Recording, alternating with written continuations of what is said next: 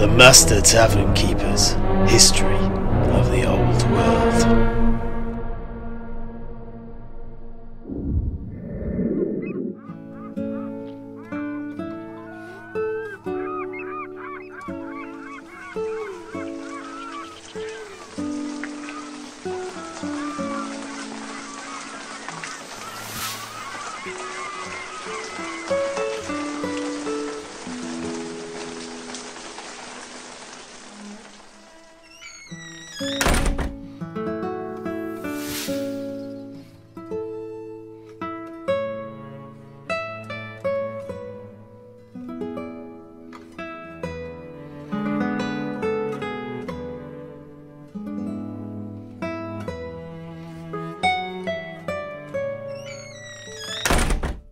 Gave me quite a scare there. I thought maybe the Skaven had snuck in, thrown you in a bag, and dragged you off to who knows where again. Yeah, yeah, yeah. no, no. Lightning never strikes the same place twice. Well, I'm not sure about that, actually. Azovizo, I feel much better now. Purged and light. Well, excellent, excellent. Well, the neophytes are waiting. And I've got us all a keg of your favourite ale. Ah, the Triple X. Master Tavern Keeper, you spoil us. Aye, well, you've earned it. Or at least you will have done by the time the night is through. Come along. Uh, they're back. Ah, yes, we're back. I hope you've left some ales for us two old hands. Apprentice Morelli, would you be so kind as to pour our guest speaker a drink, if you don't mind? Eh, si, si.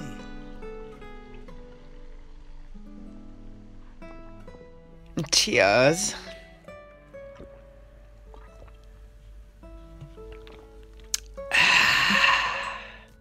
Thank you, but I must not get too carried away. I have to go down into the sewers tomorrow night to kill some ratmen, and then try and break into the Palazzo del Vento. We had better crack on with our tale, I think, so I can at least get to bed by dawn. Oh, so you're going to try and take the usurper, Marco Broglio's head, on the morrow. Our thoughts and prayers will be with you. But, yes, for now, by all means, continue with your tale. You'd got us to the point where the three ships under Marco Colombo's command were heading towards the Arabian-controlled pirate stronghold of Sartosa. And I uh, gave the neophytes here a rundown of Sartosa's history whilst you were uh, powdering your nose. So can you tell us, why was he heading there? Yeah, indeed. At first glance, such a move appears like suicide, but this was not the case. If you recall, Marco had spent a number of years in the city of Lashiek, in the region known as the Land of Assassins in Araby. And here he had saved the life of an emir in the Sultan's army.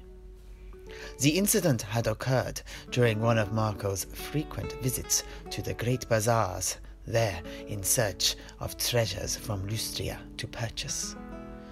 As the Tilean walked the passages of stalls, he saw the crowds suddenly part to allow a stately man in fine silks to peruse the nearby wares. He was accompanied by two brightly bedecked Janissary guards armed with long curved pole arms. Suddenly, from inside one of the stalls, a woman, dressed in dark, faded robes and brandishing a pair of curved knives, flew out of the shadows. The Janissary guards were quick to act, but their weapons were not ideal for fighting in such close confines, such as a bazaar.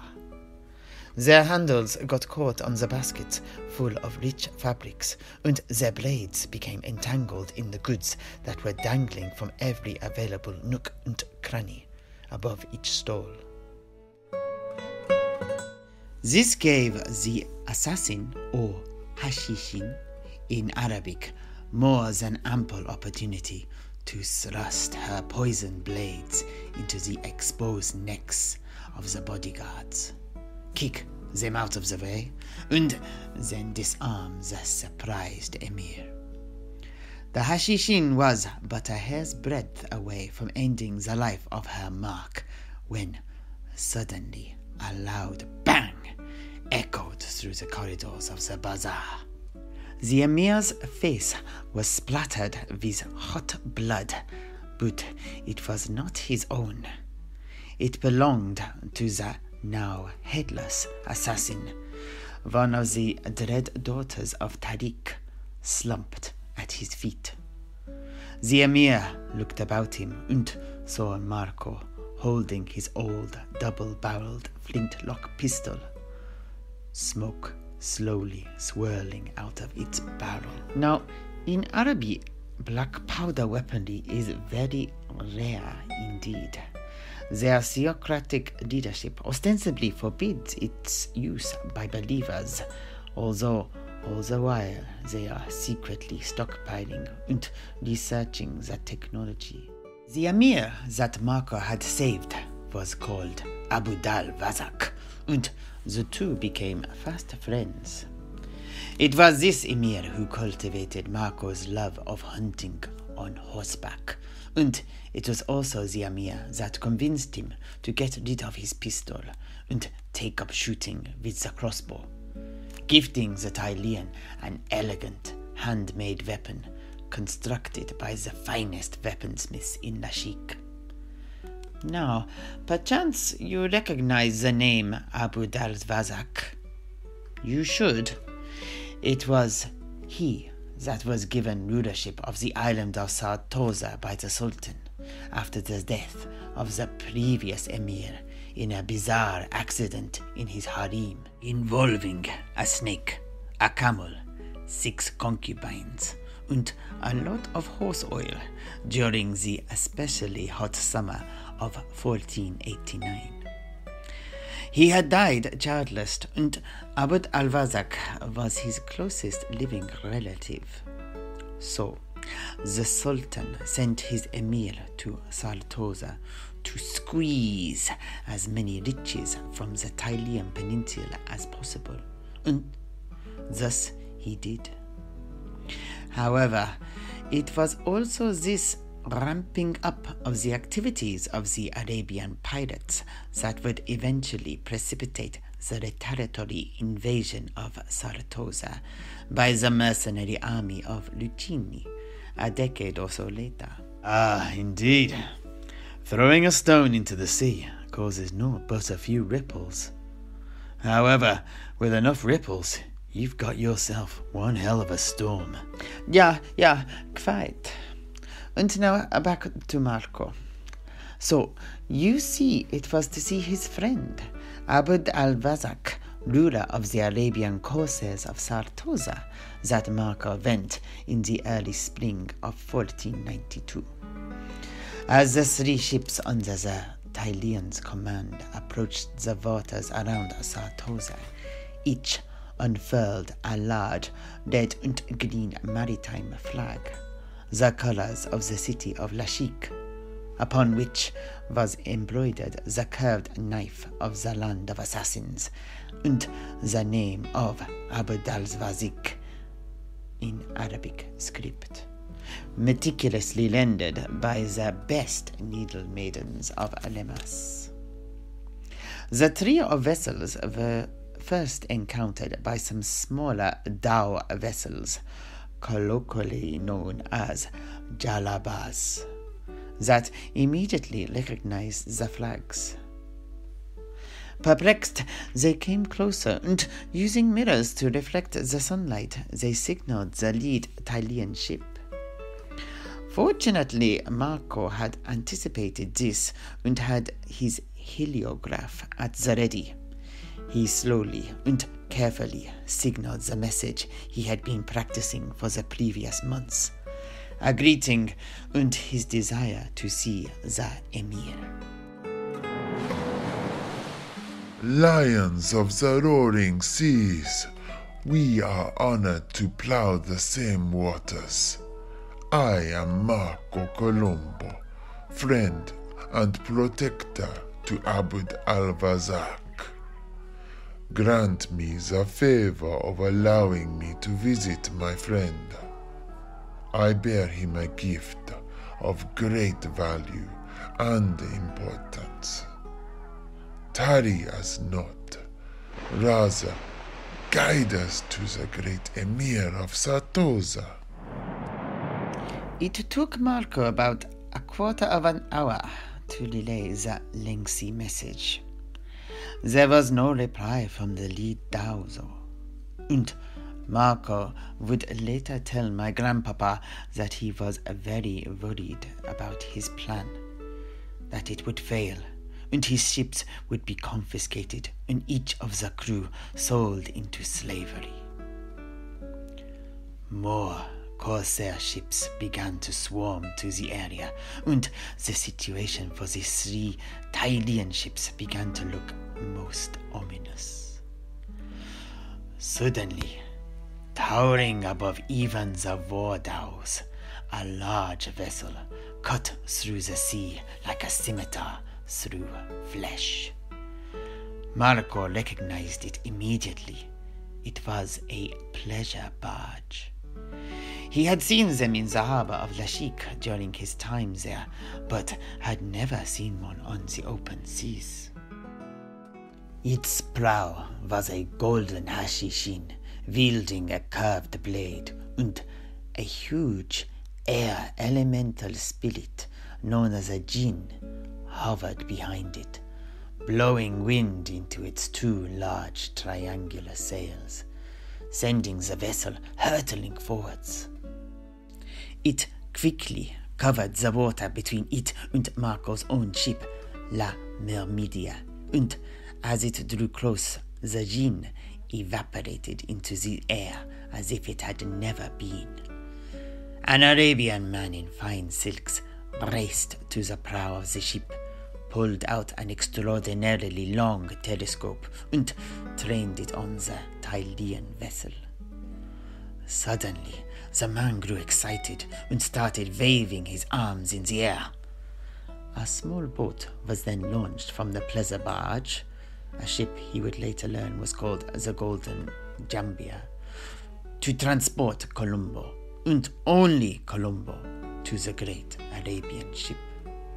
He was greeted by his old friend, Emir Abd al-Wazak himself upon his arrival, and there was much merriment, with the traditional extravagant Arabian courtesy in full display.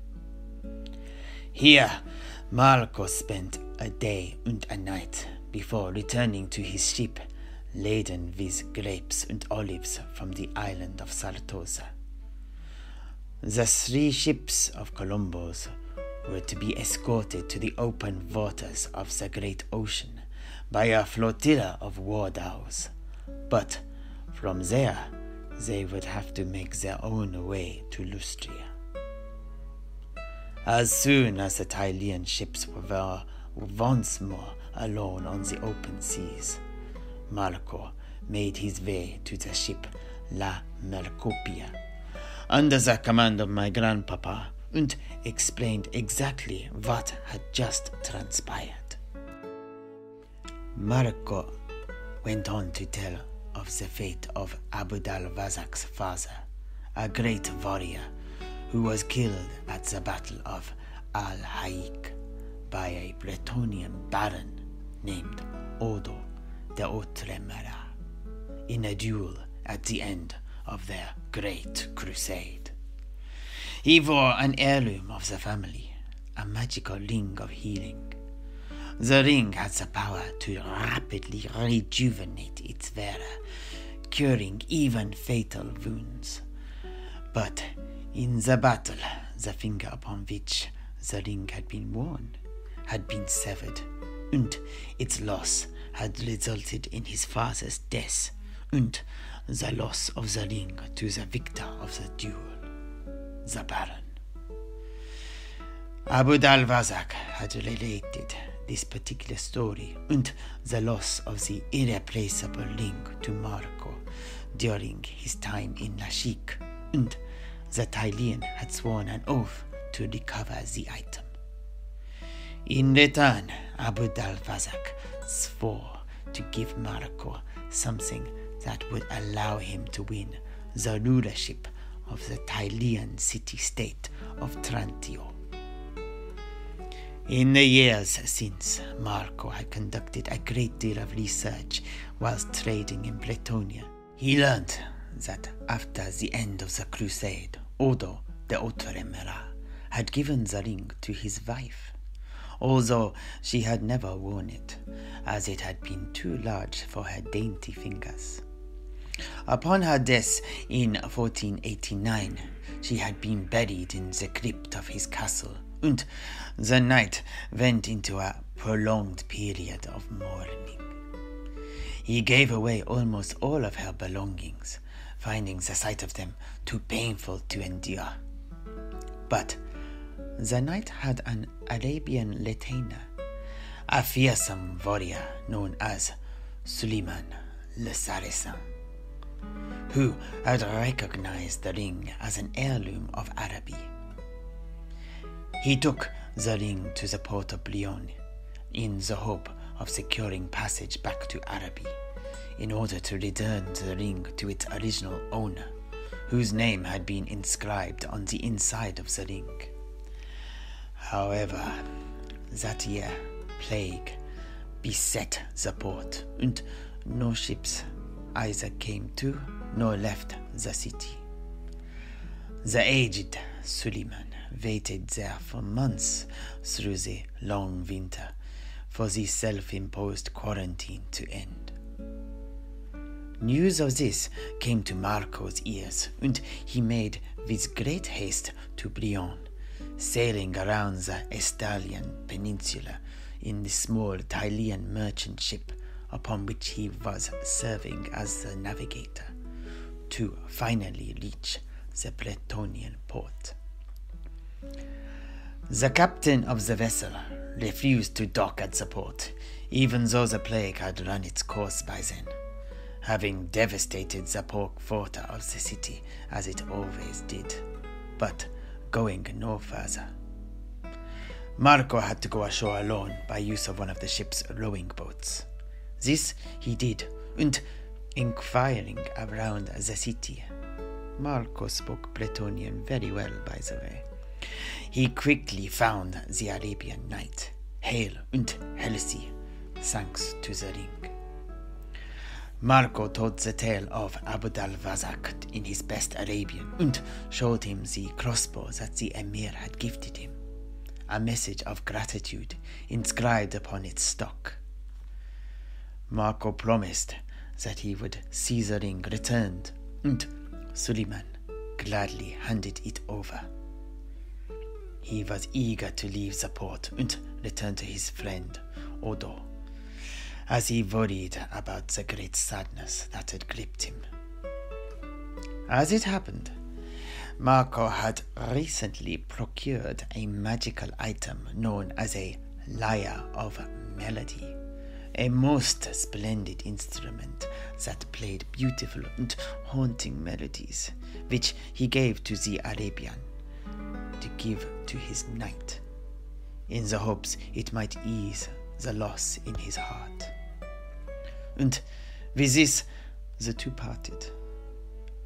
Marco was eager to return the ring to Abd al-Wazak in Lashik, but before he could do so, he learned that his friend had moved to Sartosa as its new emir.